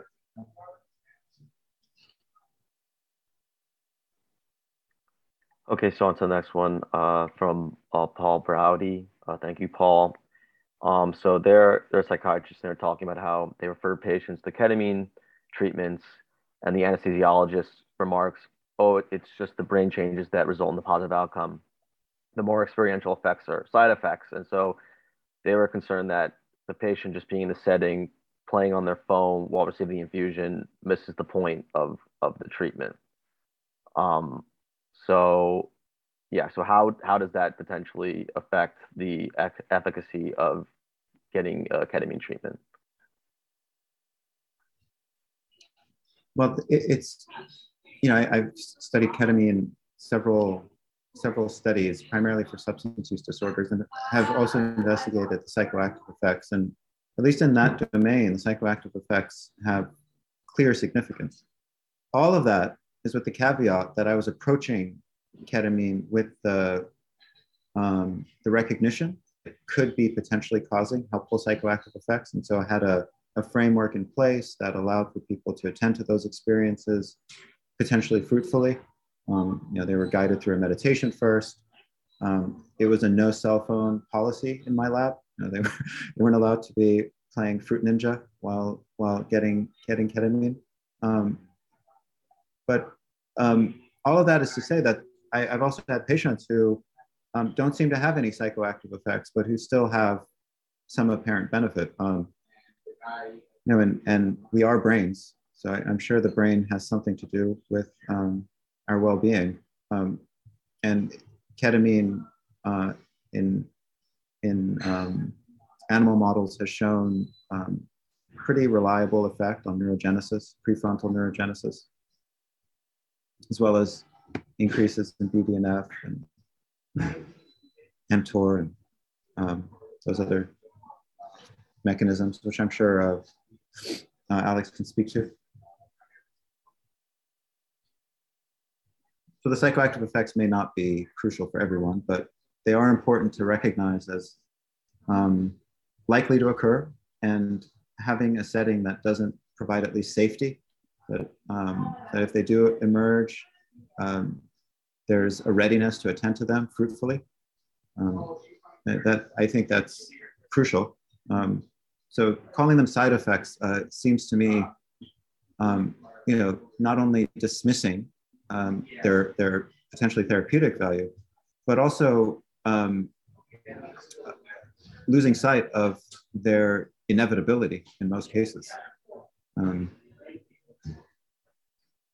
for, for if I may add, I think for ketamine, um, I, I would say that maybe the jury is still out, right? I, I, I think there are some historical um, differences with ketamine, right? Uh, at the time when it started, I think the, the world, or at least the clinical world, maybe, or also the basic science world, is maybe not as ready for a, for a paradigm that does involve kind of a, uh, a certain setting or assisted therapy or to leverage that psychoactive effect. It was still a pretty much a world of uh, pharmaceuticals. So it was treated that way in both the basic science study as well as the clinical trial is also run that way. Um, so I, I, I think the evidence is thin. I don't think many people have tested, um, yeah, whether some of that setting effect is important or not. So um, I think it's good to try to see if that's true or not. I should also say when I first started doing research with ketamine, to echo Alex's point, I I was given a lot of pushback because I was approaching it with some um, eye to how the psychoactive effects might be helpful, and even hypothesizing. And this was 12 years ago, 13 years ago, even hypothesizing that there may be a psychoactive, a, psychoactive relevance um, was anathema to the institution at the time. Um, and you know things have shifted, and now NIH is you know open to funding this kind of research. But yeah, the um, ketamine emerged um, very much with this biological apparatus in place that this will work primarily as a, as a neuromodulator, as a neurogenesis promoter, and anything that it does apart from that is epiphenomenal and needs to be potentially um, taken out of the equation moving forward. Um, you know, I, I, there's one other uh, aspect to this issue that hasn't been raised. I'd like to touch on it briefly, and that is um, for some patients the notion that they need to have that uh, psychoactive effect that it's it's an it's a, a, disincentive to do it. They're frightened of it. Um, so that's interesting. That's an interesting dilemma. Um, you know that doesn't mean what if it's if in the end it looks like that is crucial to its efficacy, then then so be it. And just like with some other treatments people are frightened of, like surgery on their gallbladder, they might you might say, well, if you're suffering enough, you might want to overlook this. It's not gonna it'll be good for you in the long term, and let's see how far we can get with it. But it is right now something that puts off a lot of people from that kind of treatment. I'm also aware that in the actual practice, and I think you'll agree this is true, Elias. Um, some of the uh, w- when the patients start to have sort of a more trippy experience, the the treatment tends to be do- dosed down a little bit to sort of keep them on the verge of that. Let's say not fully in that sort of trippy head state. Um, and I wonder whether that's counter to its therapeutic potential therapeutic benefit. Uh, I think that varies. Um, as you know, there are a lot of so-called psychedelic ketamine clinics, right, emerging and seizing on the, the great public interest in people um, accessing these treatments. Um, and you know they, they've turned into cash cows and often will sell you four infusions up front before you've had a single one. Um, they're not so concerned about keeping people um, um, just before that tipping point. But anesthesiologists tend to, yes, be careful. They may administer ketamine with a benzodiazepine, um, kind of keep things cool.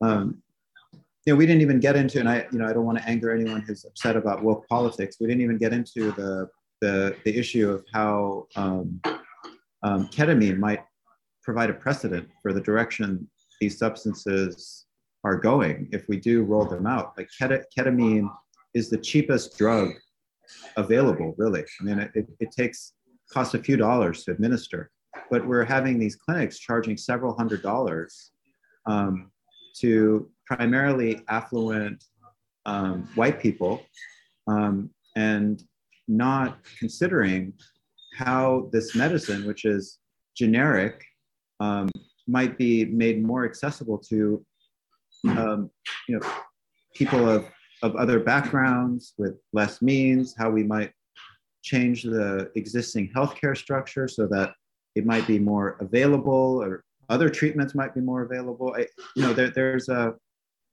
there's a concern here that if if these medicines follow the track of ketamine you know we're not really going to be helping too many people. I, I don't know how many insurers are going to be funding um, compensating a dyad, which is what most research has looked at, having two therapists in the room with people, several several sessions. I mean, we have enough trouble getting therapy um, um, compensated right now as psychiatrists. You know, to to presume that insurance companies will just hand it over for a several hour session with two therapists. I, and is that going to lead to less therapy being provided and, and potentially having um, less of the interpersonal engagement that um, you know Neşe was talking about earlier? I, mean, these, these are these are really important questions, and this isn't simply woke politics. You know, this is this is this is crucial to to answer if we're going to be providing support to people in, in the right way. And that that actually relates to another. I think I saw a chat comment earlier about the other models that are being rolled out, like with Oregon, the uh, supported adult use uh, approach, and uh, some of the people who are advocating for that approach, which um, you know potentially you'll be taking psychedelics with people who have just a, a GED or a high school diploma and don't have therapeutic training. Part of my concern around that is that a lot of the we were talking about harms or dangers caused potentially caused by psychedelics historically a lot of the harms not all but a, a, a good percentage of them relate to you know uh, unscrupulous providers people who are either not trained enough or are have some kind of personality disorder themselves you know antisocial or uh, abusive personalities that take advantage of people in some cases under highly suggestible contexts like that. So i think part of my concern of how this is going to be rolled out will be to ensure that people do have you know are not in in in contexts that put them at risk due to the the personalities in the room. Um, and i would just uh, point people towards the the power trip podcast that's currently going out with new york magazine and Psymposia which is highlighting some of the the risks of harm interpersonal harm from unscrupulous providers.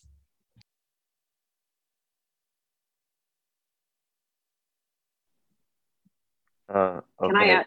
Sorry sorry yeah. Oh, go for it. Yeah, i just go ahead. I, I just wanted to add that in addition to all of these concerns, there's also the kinds of, I don't know what to call it, but the ecotourism of that's going into kind of the going into indigenous communities to have an ayahuasca experience or these other kinds of things that raises the question of indigeneity. And um, there's an interesting institute the Chacruna institute um, that uh, Bia Labate uh, is a part of, and they have an indigenous reciprocity initiative that is just raises the question about the kinds of ways in which these experiences take place and what they rely on and the kinds of power dynamics and economic dynamics that get associated with it. I just wanted to bring that up.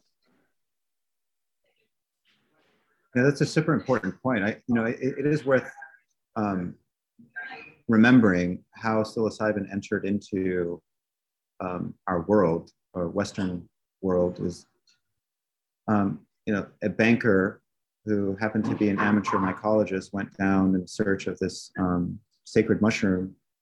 Um, a native woman, Maria Sabina, um, provided him the, the, the mushroom, which he took back, gave to Hofmann, who then identified the active component being psilocin psilocybin. Um, but we're finding that it's in the hands of bankers and financiers yet again. Um, again, this isn't woke politics. This is this is real, and and you know this is kind of creating um, not only challenges with how we might um, move forward with a true paradigm shift that that benefits everyone, um, but how we might give give um, give back to where these medicines came from, how we might honor um, the in some cases millennia of tradition and, and learning that went on to inform how we engage with these substances currently. Worth also mentioning that the person who coined the term psychedelic um, had attended peyote ceremonies um, in order to better understand what the, the proper engagement with them might be. Um, so yes, uh, you know, there's a there's a real need for um, recognizing that this isn't simply about shoehorning these substances into existing medical social structures that, that they're revealing um, by virtue of raising, raising awareness um, to longstanding problems. They're revealing that we could be doing things differently. We could be honoring where the you know where these substances came from. We could be honoring the depth of ontological and epistemological uh, complexity that they reveal.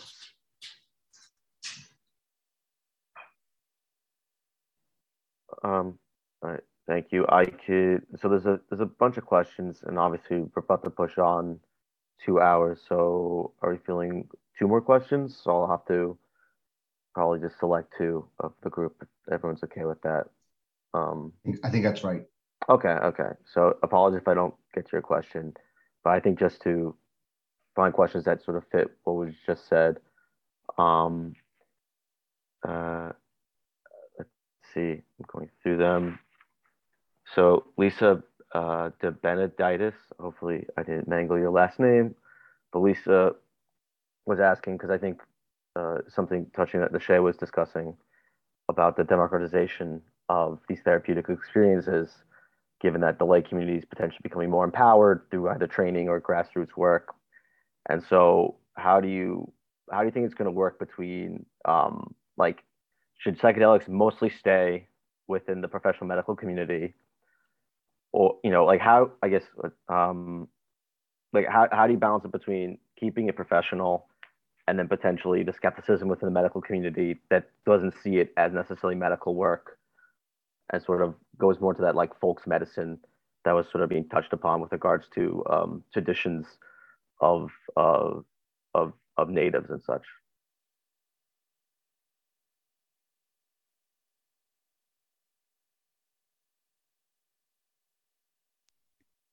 Um, I'll just quickly say that I, I'm personally in favor of decriminalization. I don't think that I don't think that the medical establishment should be the only way that people have access to these substances. I don't think that the there's evidence to suggest that you know the uh, prohibition is justified in any way.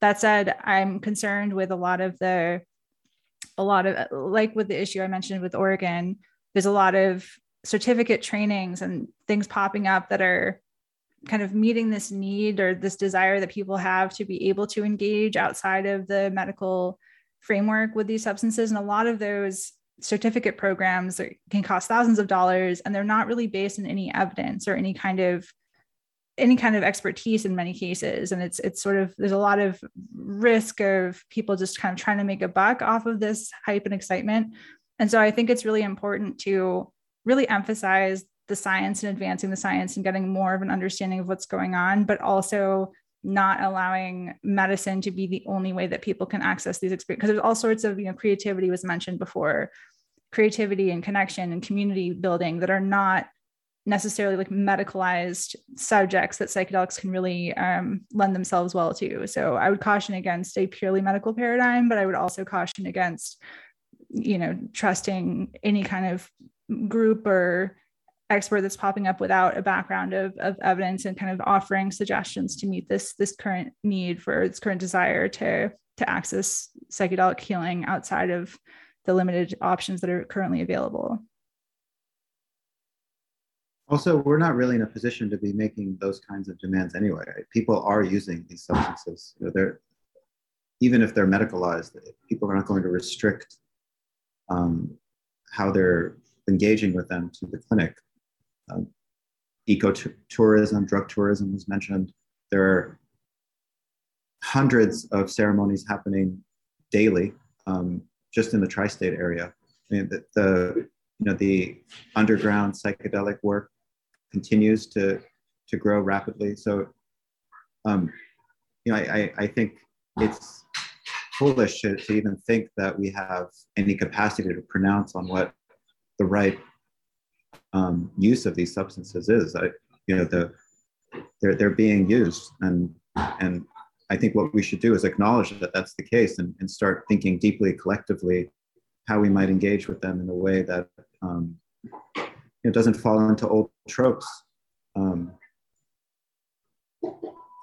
that's willing to challenge some some really mm, fossilized systems, fossilized predictive patterns, let's say, in our culture.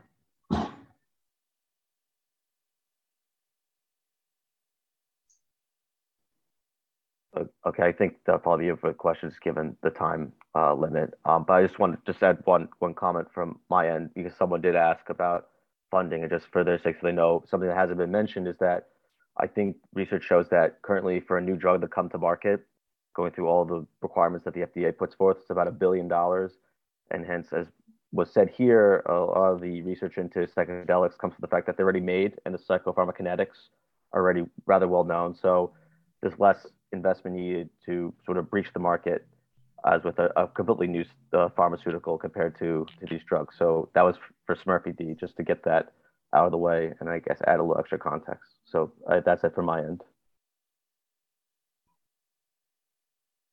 You're on mute, Beverly. Beverly, you're on mute.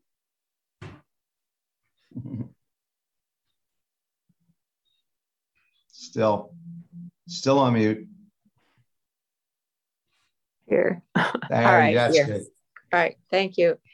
I appreciate very much, as I'm sure we all do, your participation today. And what mostly comes forth is we're on a, a true cusp in terms of the directions and the projections and the possible vectors of what all the incredible work and research you're doing might take us.